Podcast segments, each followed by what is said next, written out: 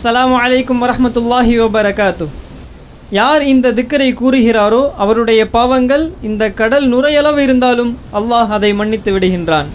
அபு ஹுரைரா ரதி அல்லாஹு அனுஹு அவர்கள் அறிவிக்கிறார்கள் யார் ஒவ்வொரு தொழுகைக்கு பிறகும் முப்பத்தி மூன்று தடவை ஸ்பஹான் அல்லா முப்பத்தி மூன்று தடவை அல்ஹம்துலில்லா முப்பத்தி மூன்று தடவை அல்லாஹு அக்பர் இறுதியாக லா இலாஹ இல்லல்லாஹு வஹ்தஹு லா ஷரீகல லஹுல் முல்கு வலஹுல் ஹம்து வஹுவ அலா குல்லி ஷையின் கதீர் என்கிற திக்கரை ஓதுவாரோ அவருடைய பாவங்கள் இந்த கடல் நுரையளவு இருந்தாலும் அல்லாஹ் அதை மன்னித்து விடுகின்றான்.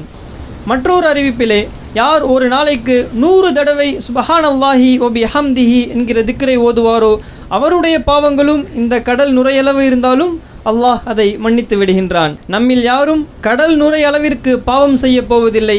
அவ்வாறு கடல் நுரை அளவிற்கு பாவம் செய்திருந்தாலும் அல்லாஹுடைய மன்னிப்பும் கருணையும் கடலில் உள்ள நீரை போன்று விசாலமானதாகும்.